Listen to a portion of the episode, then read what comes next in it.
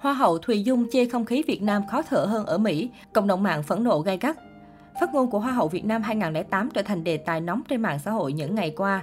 Sang Mỹ định cư từ đầu tháng 7 năm 2019, Hoa hậu Thùy Dung thường xuyên chia sẻ những khoảnh khắc cuộc sống xa hoa tại xứ cờ hoa. Trở lại Việt Nam sau hơn 2 năm, nàng Hoa hậu lại khiến dân tình nóng mặt trước phát ngôn chê bai khí hậu quê nhà.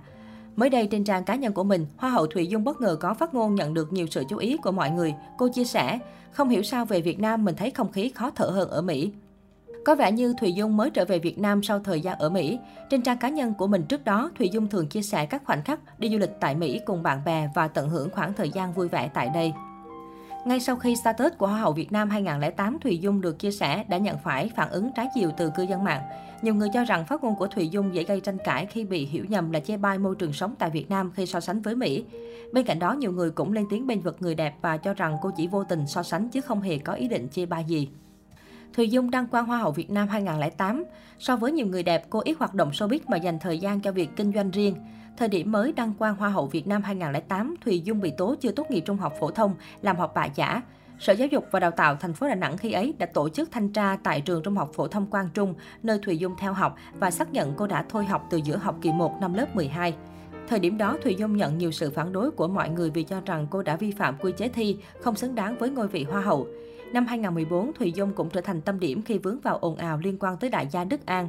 Thời điểm ấy, sau khi Thùy Dung bị bắt gặp đi ăn cùng đại gia Đức An, đã ngay lập tức bị vợ cũ của đại gia này, khi ấy là một cựu người mẫu nổi tiếng lên tiếng dằn mặt. Cựu người mẫu này khẳng định Thùy Dung sử dụng các tài sản đang tranh chấp sau ly hôn của cô và đại gia Đức An. Vụ việc chỉ lắng xuống khi đích thân Thùy Dung lên tiếng khẳng định bản thân không làm gì sai, đồng thời đang ở trong căn hộ nhỏ được mua bằng tiền của mình, chứ không phải sống trong nhà đại gia. Sau thời gian đó, cô quyết định rời xa ánh đèn sân khấu ở Mỹ, nàng hậu giúp gia đình quản lý việc kinh doanh. Thời gian rảnh đều dành để tập gym, yoga, thiền, học ngoại ngữ và thi thoảng gặp gỡ bạn bè. Mặc dù đã định cư ở Mỹ, theo gia đình, nhưng Thùy Dung vẫn đi về Việt Nam. Lần gặp nhau gần đây nhất, cô nói với tôi, thực ra em thích ở Việt Nam hơn. Ở Mỹ, nhà Thùy Dung có một tiệm nails, cô đã từng quen với việc kinh doanh. Khi sống ở Việt Nam, Thùy Dung từng mở cửa hàng thời trang ở Đà Nẵng và sau đó kinh doanh bất động sản, nên việc giúp đỡ gia đình không thành vấn đề. Hỏi cô ít khi nhận sâu như thế có thể tự lo cho bản thân được không? Dung cười bảo, dư sức chỉ là chưa lo được cho người khác. Cô cũng vui vẻ khoe mình là hoa hậu hiếm hoi trong showbiz, không có và không cần stylist. Gu thời trang của em lên xuống thất thường lắm, còn may là phong người không kén, mặc đồ gì cũng hợp, không cần đồ hiệu đắt tiền. Một sự hiếm hoi nữa ở Thùy Dung là từ khi đăng quang đến nay cô khẳng định mình chưa bao giờ phẫu thuật thẩm mỹ, chỉ can thiệp niềng răng để có nụ cười rạng rỡ hơn. Không phải mình thành kiến hay ghét gì phẫu thuật thẩm mỹ, nhưng khi nào thấy thật sự cần làm, mình sẽ làm ngay không chậm trễ. Mình vẫn tập yoga và gym, vẫn ăn khỏe, sống khỏe, không kiên cử gì. Mà bí quyết giữ nhan sắc là có một đời sống khỏe mạnh từ tinh thần đến vật chất.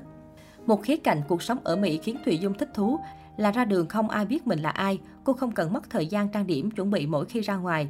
Cũng không có quá nhiều người thân quen để lo chào hỏi.